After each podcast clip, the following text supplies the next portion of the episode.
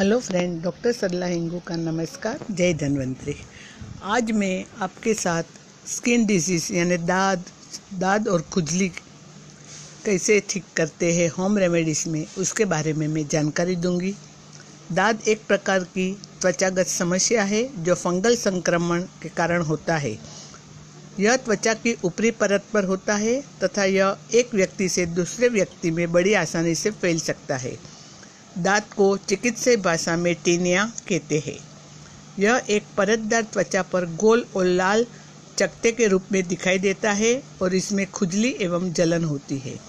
यह बड़ी ही आसानी से संक्रमित व्यक्ति की चीज़ें या कपड़े का उपयोग करने से एक व्यक्ति से दूसरे व्यक्ति में फैल सकता है।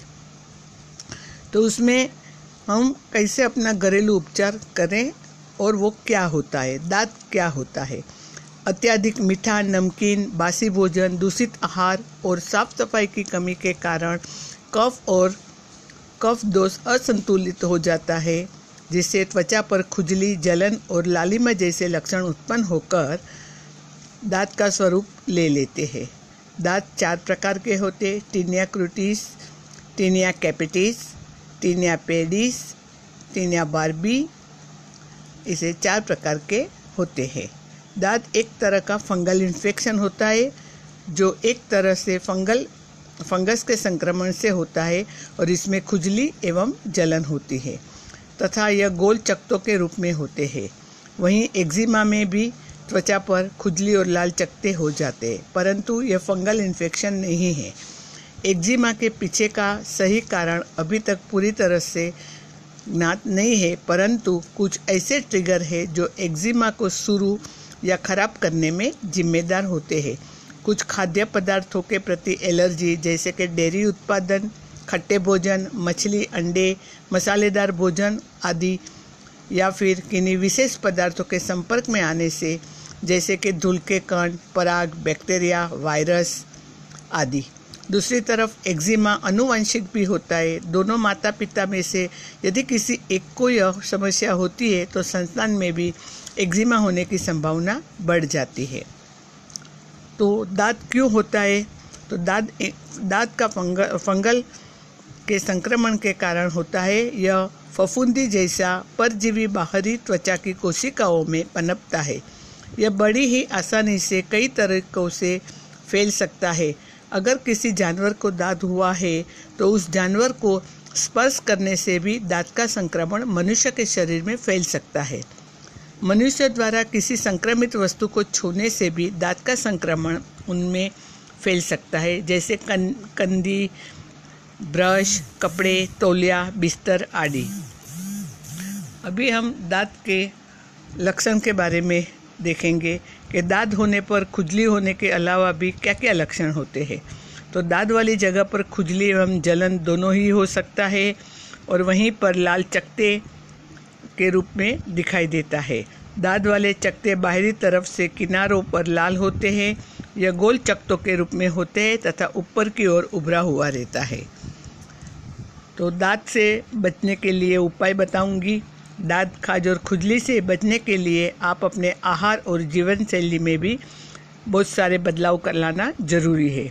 अपने आहार में मैं बताती हूँ, वो सारे आहार शामिल करने से फंगल संक्रमण को होने का खतरा कम हो जाता है। तो उसमें है विटामिन ई से युक्त खाद्य पदार्थों का सेवन करें।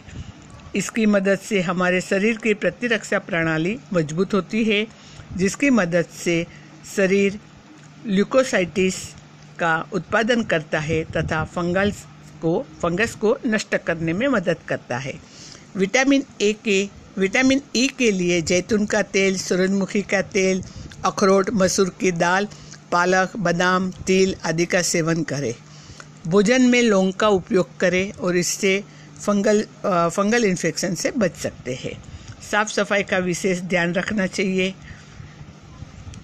यानी कि संक्रमित व्यक्ति के द्वारा पहने हुए कपड़े और उनकी वस्तु तथा संक्रमित पालतू जानवरों से भी दूर रहना चाहिए।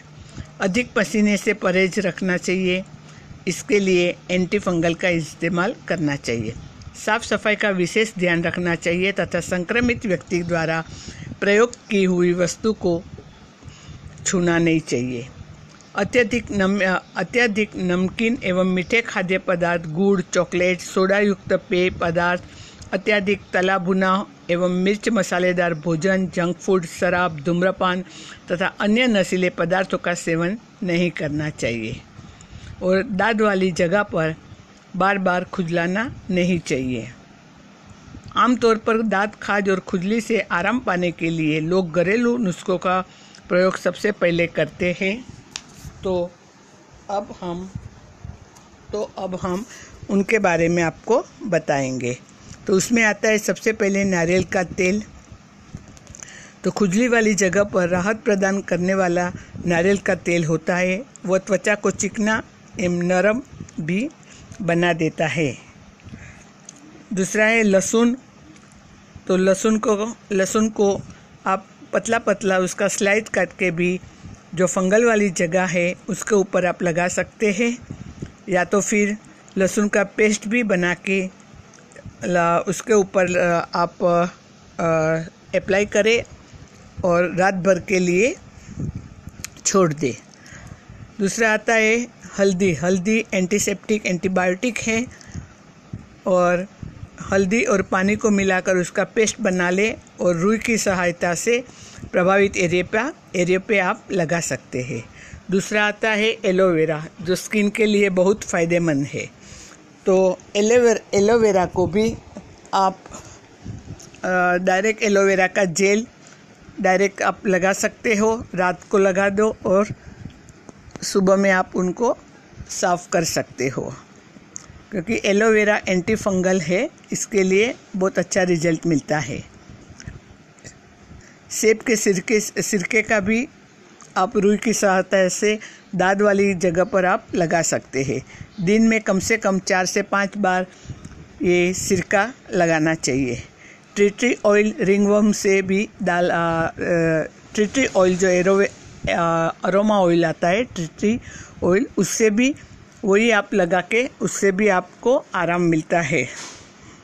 दूसरा आता है सरसों का बीज, वो भी रिंगवर्म से राहत दिलाता है। सरसों के बीजों को पानी में आधे घंटे तक भिगो दें और उसके बाद उसको पीसकर संक्रमित स्थानों पर लगा सकते हो। उनके बाद लेमन ग्रास का काढ़ा बनाकर दिन में 2 या 3 बार आप पी सकते हो, इससे भी खुजली और संक्रमण दूर होते हैं। दूसरा है कि जैतून की पत्तियों को दिन में 2 से 3 बार चबाएं, यह शरीर की प्रतिरक्षा क्षमता को बढ़ाते हैं। जोजोबा ऑयल, लेवेंडर ऑयल, ये जो अरोमा ऑयल है, उनकी 1 या 2 बूंद लेके रुई की मदद से प्रभावित हिस्से पर लगाएं। ये बच्चों के लिए एक अच्छा विकल्प है। नमक और सिरके को मिलाकर पेस्ट बना लें और उससे भी प्रभावित क्षेत्र पर दिन में 3-4 बार आप लगा सकते हैं। दूसरा है कि नीम के पानी का इस्तेमाल करें। ताज़े नीम की पत्तियों को पानी में उबालकर पानी को ठंडा कर ले तथा इस पानी को नहाने के लिए इस्तेमाल करने से दाद और खुजली में आराम मिलता है। करेले के रस और गुलाब जल का इस्तेमाल से भी रिंगवर्म में आराम मिलता है। दालचीनी के पत्ते को पीसकर शहद के साथ दाद वाली जगह पर लगाने से दाद ठीक हो जाता है। देसी घी का इस्तेमाल से भी प्रभावित क्षेत्र पर लगाने से आराम मिलता है। देसी घी में आप गाय का घी का प्रयोग करेंगे। खीरे का रस का भी इस्तेमाल किया जा सकता है। खीरे का रस निकालकर रुई की सहायता से प्रभावित एरिया पे आप लगा सकते हो। दाद एक फंगल इन्फेक्शन है जिससे उसके ऊपर खुजली ज़्यादा आती है और जलन भी होती है। यह बड़ी आसानी से एक व्यक्ति से दूसरे व्यक्ति की ओर व्यक्ति को संक्रमित कर सकती है। तो उपचार के अभाव में यह तेज़ी से त्वचा पर बड़े बड़े चकत्तों के रूप में फैल जाता है। साथ ही खुजली एवं जलन से व्यक्ति परेशान रहता है, अतः दाद की शुरुआत में घरेलू उपचार द्वारा इलाज करना चाहिए। परंतु यदि आपको आराम न मिले तो स्किन स्पेशलिस्ट के पास जाके उनकी सहायता लेके उसके साथ परामर्श करें और फिर आप वही दवा ले सकते हो। जय हिंद, जय धन्वंतरी।